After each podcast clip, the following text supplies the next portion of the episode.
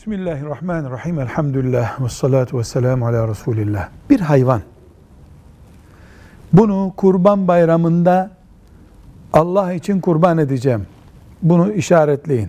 Boynuzuna işaret koyun dendiğinde veya parası verip alındığında artık onun sahibi Allah'tır. Onun sahibi Allah'tır.